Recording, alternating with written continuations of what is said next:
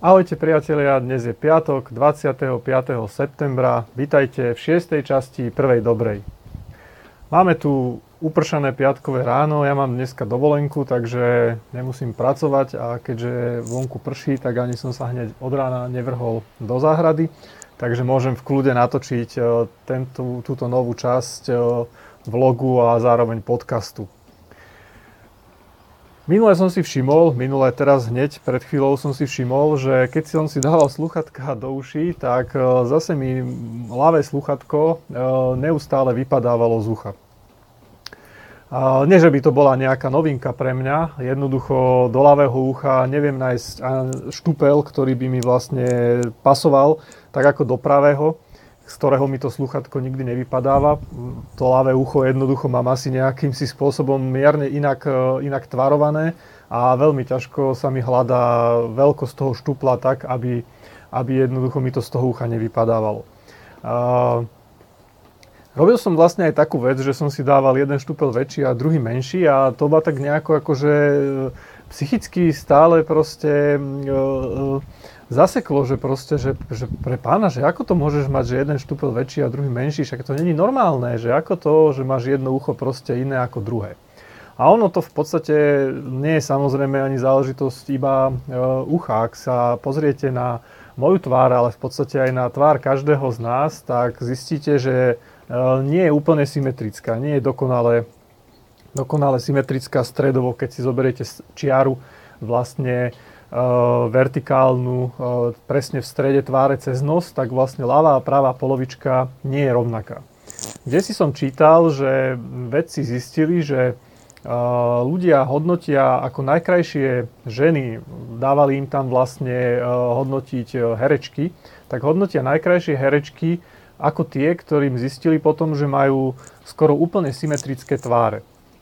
Vyplýva to nejak asi aj z, z nejakého nášho vývoja a, a neviem, genetiky, alebo ako to mám povedať, že proste ten ľudský mozog je nastrenovaný na to, že v prírode považuje tú symetriu za, za dokonalosť a keď si vlastne máte hodnotiť ako krásu alebo v podstate aj vyberať, vyberať e, partnera a partnerku e, a máte ho teda zhodnotiť jeho, či sa vám páči alebo nie, tak sa jednoducho zameráte na to, že že v prvom momente sa zameráte na to, že čo je na ňom vlastne divné a tá divnosť sa vlastne prejaví v tom, že nemá úplne symetrické telo alebo symetrickú tvár.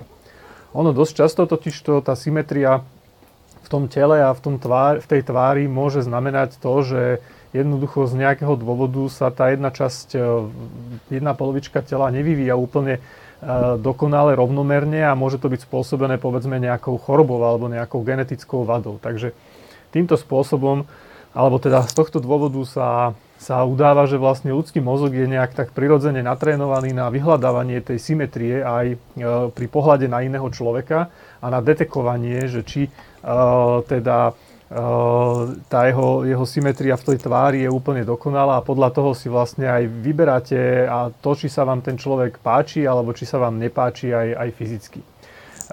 Existuje aj jeden umelec, e, niekde e, som ho našiel, vygooglil teraz pred chvíľou, meno si nepamätám, ale linku vám môžem dať e, potom dole pod video a pod podcast do popisu, ktorý urobil vlastne takú vec, že odfotí vždycky človeka a potom vlastne na počítači zoberie vlastne tú jednu polovičku tváre a zreplikuje ju vlastne na, na tú druhú stranu a zase opačne, že zoberie tú pravú a zreplikuje ju na tú druhú stranu, čiže vzniknú ako keby dva portréty ktoré sú ale dokonale, dokonale symetrické, ale nie sú rovnaké. Tamto práve už v tom, v tom okamihu je to vidno, že tam nájdete naozaj drobné odchýlky medzi tými jednotlivými tvárami a nie je to len v tom, že niekto má akože prehadzovačku uh, vlasovú na jednu stranu alebo na druhú stranu, ale je to naozaj aj proste v tých črtách tej tváre, až tam si to vlastne uvedomíte.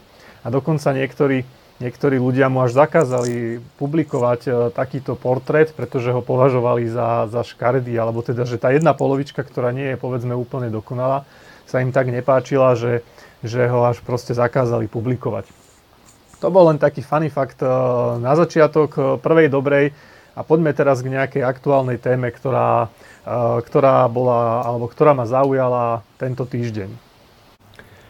Neviem, či ste zachytili, ale minulý týždeň, respektíve bolo to tak týždeň a tento týždeň, predchádzajúci týždeň a tento týždeň od 16.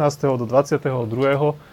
septembra bol Európsky týždeň mobility, čo je vlastne taká medzinárodná akcia, ktorá vznikla cca v roku nejakom okolo 2000. Najprv sa to volalo, že, že deň bez aut a potom sa z toho stalo vlastne týždeň mobility.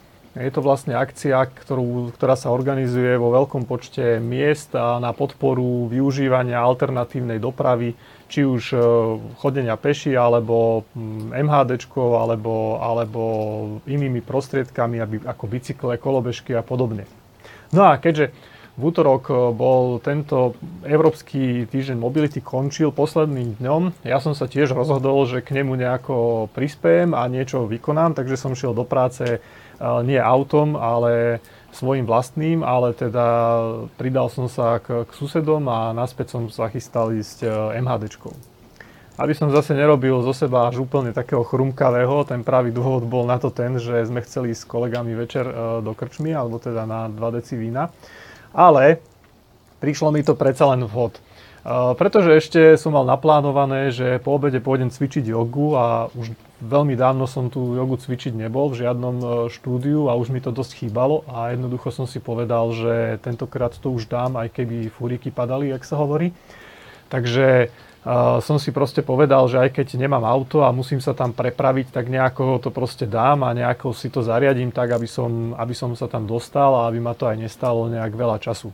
No samozrejme, mohol som zvažovať e, MHD, mohol som zvažovať taxík, ale nakoniec u mňa zvíťazila zelená Bolt, e, Bolt e, kolobežka, ktorú som si mohol požičať, požičal.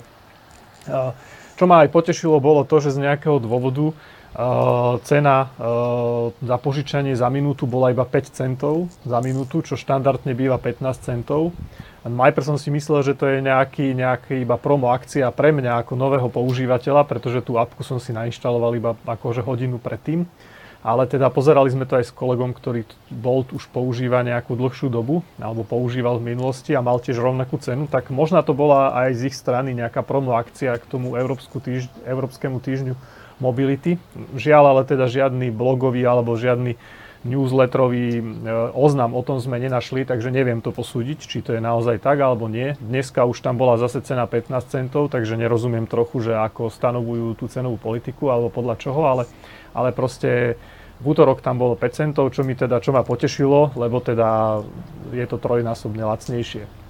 Lebo bolo to teda trojnásobne lacnejšie. No, uh, čo k, tej, čo k tým kolobežkám môžem vlastne dodať, alebo prečo vlastne tu o tom spomínam? Ako vodič auta, alebo ako teda človek, ktorý sa väčšinou času prepravuje autom, ktoré aj sám šoferuje, mám voči uh, cyklistom a kolobežkárom taký trošku zmiešaný názor, by som to povedal. Na jednu stranu uh, ich obdivujem a som rád, že proste existujú ľudia, ktorí volia tento spôsob uh, dopravy, ktorý je o mnoho ekologickejší ako auto. Na druhú stranu Uh, veľmi som uh, naštvatý na väčšinou cyklistov a cykloteroristov, ak sa dajú nazvať, ktorí proste robia veľké psie kusy v rámci dopravy a, a nie, že by teda mi prekážali, že proste, že sú tam, to akože nie, ale to, ako proste porušujú dopravné predpisy, ako vás predbiehajú správa, ako sa jednoducho na križovatke vždycky postavia rovno pred vás a potom vlastne ich za ďalších 5 metrov musíte tak či tak obehnúť a na ďalšej križovatke sa zase postavia pred vás, lebo jednoducho nemôže ostať proste 3, 3 metre za vami. A aby proste ste neprichádzali neustále do tých kolízií, tak toto mi na tom, na tom jednoducho vadí. No a preto som si chcel vlastne vyskúšať takú jazdu na tejto elektrickej kolobežke v reálnej premávke, že aj z pohľadu toho kolobežkára, ako to teda je. Čiže prvé hodnotenie, teraz nechcem hodnotiť Bolt ako firmu a ich kolobežky, chcem hodnotiť ako to samotné kolobežkovanie. Uh, môj prvý taký dojem bol, že tá kolobežka má predsa len také dosť malé kolieska a treba si dávať fakt pozor, aby ste nevleteli do nejakej diery alebo do nejakej, na nejakú väčšiu nerovnosť, lebo to môže spôsobiť uh, to, že sa z tej kolobežky veľmi ľahko vytrepete a keďže som teda nebol e, na to nejak dopredu, vopred pripravený, že si ju budem požičiavať, bolo to také spontánne rozhodnutie, tak ani som nemal prílbu Ja by som okrem prílby odporúčal, aby ste si kúpili aj cyklistické rukavice. To sú také tie, ktoré nemajú prsty, ale sú len vlastne na dlane. Že keď náhodou ešte padnete na zem, tak sú vlastne vypchaté vlastne dlane, čo mne osobne na bicykli sa veľmi dobre osvedčilo a používam to, keď idem hlavne niekde do terénu. Raz, keď som sa takto vytrepal, tak som mal úplne celé zodraté, zodraté dlane, keď som spadol na asfalt, odtedy používam takéto rukavice. No, Čiže v prvom rade 100% by som si by som odporúčal, aby teda uh, tí kolobežkári nosili prílby a ja osobne by som to dal úplne ako povinnosť aj pre bicyklistov, aj pre, aj pre kolobežkárov, proste nie len mimo mesta, ale aj v meste, že tá prílba je jednoducho povinná. Uh, druhá taká vec, ktorá má nejakým si spôsobom takú poznámku, ktorú mám, že naozaj uh, je problém si nájsť takú cestu, ktorá by bola proste, by som povedal, že taká v pohode, hej lebo cyklistických chodníkov, po ktorých sa dá ísť bez prerušovania nejakú dlhšiu dobu, je v Bratislave veľmi málo, čiže častokrát musíte ísť po ceste, kde jednoducho máte väčšie kolízie, respektíve máte obavu, aby nedošlo k nejakej kolízii s, s autom. Alebo, za, alebo si musíte voliť e, trasu po chodníku, čo zase vlastne e, porušujete dopravné predpisy, respektíve teda neporušujete, ak idete maximálnou rýchlosťou 5 km za hodinu, čo je vlastne rýchlosť kôdze. Ale to v podstate vám je potom tá kolobežka zbytočná a nemusíte tam ísť. Nemusíte ňou ísť, keď, môžete, keď máte ísť iba tak rýchlo, ako sa ide peši. Ja osobne som šiel teda chvíľu aj po ceste, chvíľu som našiel nejaký cyklochodník a väčšinu času som šiel ale po chodníku, keď tam nikto nebol, tak som proste túroval, koľko to dalo. E, keď som sa blížil k nejakým ľuďom alebo k zastávke, tak vtedy som samozrejme pribrzdil a išiel veľmi pomaličky, lebo som ani sám si nebol istý, že, že ako to vlastne zvládam. Takže Chápem, že keď niekto by na tej kolobežke dochádzal povedzme pravidelne nejakú trasu, tak si nájde tie svoje cestičky a už to proste pozná. Ale jednoducho Myslím si, že tá infraštruktúra naozaj tu v tej, minimálne v tej Bratislave fakt nie je na to prispôsobená a je to proste taký neustálý boj, proste, že kto z koho, že či teda po ceste medzi, v rámci štvorprúdovky medzi autami alebo po chodníku, kde vlastne musíte stále riešiť to, že ten chodec sa tam proste moce ani vľavo, ani vpravo, najlepšie v strede a neviete, kde sa uhnúť a podobne. Čo ma potešilo bolo, že uh, išiel som vlastne dve jazdy, a počas obidvoch jazd, keď som sa míňal s nejakým autom alebo stretával, tak sa tí vodiči správali veľmi zodpovedne, akože voči mne nebolo tam žiadne vytlačanie alebo tesné prejazdy okolo mňa a podobne.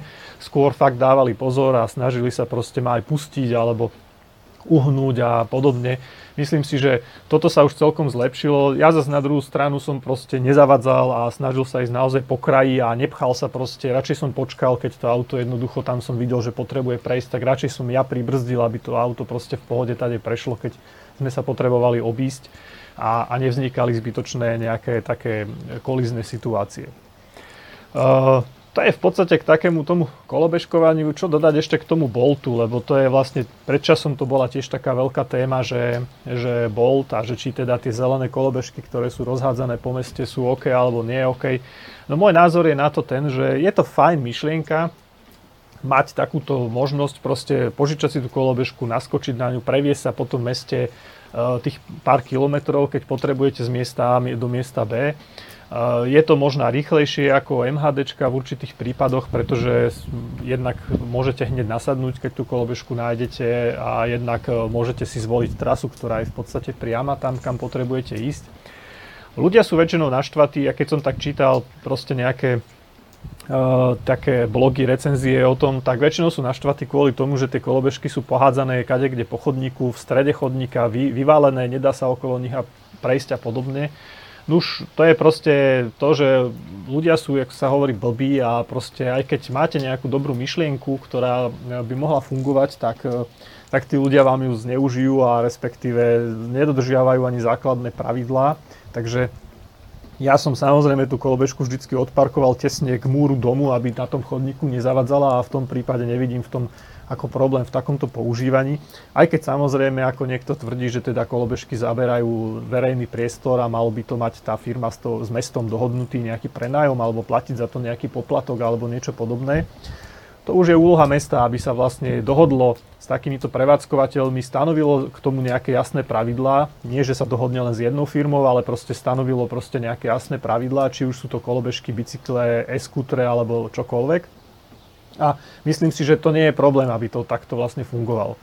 Skôr tam ide o to, aby ľudia neboli debilní a proste nerozhadzovali tie kolobežky uh, po ceste. Ja osobne si myslím, že človek, ktorý si tú kolobežku požičia, tak uh, ja keď som tak tých ľudí videl, tak jednoducho bolo to v tom, že väčšina z nich ju chceli naozaj proste použiť, pretože sa potrebovali dostať z miesta A do miesta B. Akože nevidel som nikoho, že by sa vozil akože len tak do kolečka niekde. A tí ľudia sú podľa mňa zodpovední, že oni proste tú kolobežku naozaj vždycky, keď ju odstavili, tak ju dali na kraj toho chodníka alebo na kraj úplne k, k stene, k domu, k, k trávniku a podobne. Skôr si myslím, že je to otázka nejakých vandalov alebo nejakých proste vodzovka chuligánov, ktorí proste idú večer mestom a vidia tú kolobežku, tak ju proste skopnú, vyvalia, odhodia na bok, hej, tá začne húkať, lebo má taký alarm, ktorý detekuje otrasy a podobne. No ale to je proste akože stupidita národa, a možno len chvíľu treba počkať, že jednoducho tí ľudia to tak prestanú v tom meste vnímať, keď to nebude niečo akože nové, lebo tie prvé mesiace hovorili, že tá proste tá úbytok tých kolobežiek alebo tá škodovosť bola veľmi veľká. Takže prestanú to tak akože vnímať a budú sa k tomu správať ako proste k smetným košom a podobne, hej, tiež akože sa dá skopnúť, dá sa vyvaliť, ale málo kto to jednoducho robí, hej, ale občas sa to proste stane, no treba, treba s takým proste žiť. Druhá vec, čo sa mi na tých boltovských kolobežkách nepáčilo, bolo to, že Uh, by som čakal, že tam bude mať nejaké také tlačítko, ktorým by som si vedel urobiť ako keby obmedzovač toho, že chcem ísť po chodníku a obmedziť to tú rýchlosť na, na tých 5 km za hodinu. Lebo proste dosť veľa toho času treba chodiť naozaj po chodníku a keď sa chcem správať zodpovedne, tak by bolo fajn, keby tam proste som mohol niečo len šťuknúť a tá kolobežka mi ide maximálne 5 km rýchlosťou tie kolobežky, ktoré si viete sami kúpiť v svoje vlastné, tak takúto funkcionalitu niektoré z nich vraj majú, takže dá sa to tam proste nakonfigurovať, že obmedzovať rýchlosti. E, boltovské kolobežky majú totiž to obmedzovať rýchlosti, ale je napojený na gps a keď detekuje, že vojdete do pešej zóny, tak vás vlastne automaticky spomalí na tých 5 km za hodinu. Respektíve, keď vojdete do zóny, kde je zakázané sa bicyklovať a kolobežkovať, tak vás doslova vypne a musíte tú kolobežku tlačiť. Čo samozrejme tie, tie kolobežky svoje vlastné súkromné nerobia, nemajú takéto gps. Tam sa musíte správať sami kultúrne a zodpovedne, alebo teda ohľadúplne voči ostatným ľuďom. Samozrejme najhoršie je, keď vlastne sa na tej kolobežke, ale to platí aj na, o bicykli, hej, proste musíte predierať po, cez pochodníku medzi ľuďmi a robíte si tam z toho slalom, že proste ako kľúčkujete tam krížom krážom pomedzi ľudí je to proste, ja viem, že niekedy sa nedá prejsť a tých ľudí treba proste okľúčkovávať, obiehať. Na druhej strane všetko je o tom, že akou rýchlosťou do toho davu ľudí vpálite a ako sa tam presúvate, lebo hoci kedy vám tam môže vybehnúť nejaké malé decko alebo pes alebo ktokoľvek, čokoľvek a, a proste nehoda je na svete. Čiže myslím si, že všetko je skôr o tej zodpovednosti alebo ohľaduplnosti voči ostatným ľuďom a nie o tom, že, že proste, že či firma bol tie zlá alebo dobrá, či kolobežky elektrické sú dobré alebo zlé. Podľa mňa sú dobré, je to super vec na prepravu z miesta A do miesta B. O tej cene tých požičaných kolobežiek sa vyjadrovať nebudem. Proste v prípade núdze, keď by som potreboval sa naozaj rýchlo odniekadeľ niekam dostať a nechcem ísť proste MHDčkou, navyše teraz máme COVID, takže na čo sa pchať proste do preplneného autobusu, autobusu, tak to vidím ako rozumný spôsob prepravy, aj keď ako tá cena by mohla byť predsa len o trochu nižšia, lebo akože 15 centov za minútu, keď si to zrátate, koľko vám tá cesta bude trvať, tak je to na hranici jazdy taxikom. Hej. Čiže nevidím, myslel by som, že to je proste, že tá, tento spôsob dopravy bude nejak lacnejší aj vzhľadom k tomu, že predsa len tá kolobežka nestojí, povedzme, ako to auto s celým vodičom. Hej. No. Ale to už je vecou proste marketingu a toho, čo sú ľudia ochotní zaplatiť, keď takú kolobežku viete využiť častejšie a lepšie, tak si kúpte svoju vlastnú, určite sa vám to oplatí. V minulom dieli prvej dobrej som hovoril o e, pri hackerskom útoku alebo teda o zistení nejakej uh, uh, nedokonalosti v aplikácii, ktorá, vám, ktorá umožňovala uh, zobraziť výsledky covidového testu a o teda etickom hackerskom útoku, ktorý vlastne, na ktorý ktorého výsledkom bolo, že tá firma, ktorá to zrealizovala, upozornila príslušné orgány na to, aby si mohli tú chybu opraviť, čiže nezneužila tú chybu, ale upozornila vlastníka tej aplikácie Moje e-zdravie na to, že tam majú chybu. Národné centrum zdravotníckých informácií je teda tá organizácia, ktorá tú databázu spravuje, spravovala, dala k tomu nejaké ďalšie stanovisko, priznala, že áno, bola tam vlastne chyba a že teda už ju opravili. Samozrejme trochu to by som povedal, že zľahčovali a, a proste vyjadrovali sa k tomu tým spôsobom, že teda, že nebolo to až zase nič také vážne. Aj keď, ako stále opakujem to, že, unik, že potenciál úniku 390 tisíc osobných údajov je dosť vážny prúser a myslím si, že by to malo mať aj nejakú, nejakú dohru aj vzhľadom k tomu, že ako šlendriansky to, tá samotná aplikácia bola zabezpečená generálny riaditeľ, či aký to je riaditeľ tejto štátnej organizácii, pán Bielik sa mi zdá, sa hovoril, že teda dôvod na svoje odstúpenie v tomto nevidí. Jeho predchodca, ktorý tu fungoval pár, neviem, mesiac alebo koľko, e, na jar odstúpil podobný, kvôli podobnému prípadu, keď, ak sa pamätáte, unikli adresy e, vtedy vlastne nakazených ľudí covidom, čiže potom bola z toho urobená aj taká mapa na Google, kde sa dalo vlastne pozrieť, že na ktorej ulici, kde vlastne nakazený býva. Už to nie je aktuálne, lebo teda platilo to len, len v tom nejakom začiatkom apríli, alebo kedy to bolo. Každopádne je to už vlastne druhý prúšvih vlastne v rámci tohto covidu a, a tejto organizácie, čo už začína byť naozaj trochu podozrivé. A je to vlastne aj preto vlastne taký, taký dôraz na to dávam a dáva, dávajú aj ostatní ľudia ako odborníci z tejto oblasti je ten, že vlastne táto organizácia Národné centrum zdravotníckých informácií má na starosti uh, aplikácie typu uh, elektronická, uh, čo tam, elektronické lieky a, a má tam byť vlastne evidencia všetkých tých zdravotných záznamov a podobne. Zdravotný preukaz elektronický sa má cez nich riešiť a podobne. A je to naozaj také akože na zváženie teraz, že proste ako môže, ako môže niekto, kto je takto zle technicky na tom uh, zmýšľajúci prevádzkovať takéto dôležité zdravotné, zdravotné informácie alebo teda databázy o zdravotných záznamoch všetkých občanov Slovenska.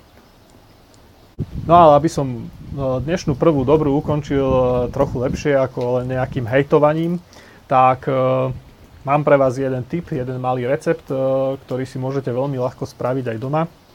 Včera som ho skúšal a bolo to celkom super. E, je to e, taký trošku možno netradičný recept, ale naozaj tá chuť výsledná je celkom dobrá. Čiže zoberiete jednu tekvicu, nejakú nie príliš veľkú, veľkosti asi takej menšej lopty. Môže to byť Hokkaido tekvica alebo aj nejaká iná tekvica podľa chuti vašej, tekvicu uh, rozpolíte len na, polo, na polovicu, uh, vydlabete z nej všetko vnútro, všetky semienka a podobne. Potom ju natriete uh, olivovým olejom, posypete nejakým grilovacím korením, zvonku aj znútra a necháte vlastne upiesť úplne do meka, tak aby už v podstate bola vhodná na konzumovanie. Potom tú tekvicu vyberiete von z rúry, alebo respektíve tie dve polovičky, aby som bol správny, vyberiete von z rúry a Vymažete celé vnútro lekvárom, nejakým rybezlovým, alebo aj brusnicovým najlepšie, alebo aj proste malinovým, slivkovým, to je jedno, aký máte nejaký lekvár. A fakt vymažete na hrubo, dáte tam proste hrubú vrstvu, celé vnútro vymažete na hrubo týmto lekvárom, ako keby ste natreli na chleba, hej. A do každej polovičky tej tekvici dáte potom jeden sír camembert, to je ten vlastne encian, či ako sa volá, taký okrúhly biely s tou plesňou na vrchu. Ten tam vlastne do toho dáte, pri, trošku ešte môžete poliať, e, po, pofrkať olivovým olejom, posypať e, grilovacím korením, no a dáte ten sír znovu do rúry ešte zapiesť. Po nejakých, neviem, 5-7 minútach ten sír ešte v tej tekvici vo vnútri otočíte na opačnú stranu. Ja som ho ešte trochu rozpichal vidličkou, aby sa ten sír trošku mohol, mohol akože tak v tej tekvici vo vnútri roztiesť a dal som to ešte znovu na nejakých 5-7 minút e, do tej rúry zapiesť s vrchným grillom, aby sa to z vrchu proste chytilo takú jemnú, jemnú e, škrupinku. No a keď to vyťahnete, tak potom to hneď rozkrajajte. Ideálne tú jednu polovičku povedzme na 4 časti, aby vám vznikli také malé z tej tekvice, také malé polmisky, také malé myštičky, hej, v ktorej ešte sa nachádza kus toho syra. No a Je to veľmi dobré, keď to jete ešte horúce, tak ten sír je tam taký roztečený, môžete si v ňom prípadne nejaký chlebík namáčať a je to naozaj veľmi dobré a tá kombinácia s tým lekvárom, ktorý je tiež taký zapečený s tým, s tým sírom a na tej tekvici, je zvláštna, ale, ale celkom dobrá. Vyskúšajte to, je to fakt dobrá, dobré jedlo a teraz je sezóna tekvíc, takže nebudete mať problém takú tekvicu zohnať a toto spraviť naozaj veľa na to nie je treba ani kuchárskeho umenia, ani surovín. Takže to bol len taký tip na záver. Ak sa vám prvá dobra páči, pošlite informáciu o nej ďalej do sveta a ja sa teším na ďalšiu časť, ktorú pripravím niekedy na budúci týždeň. Uvidíme. Čaute.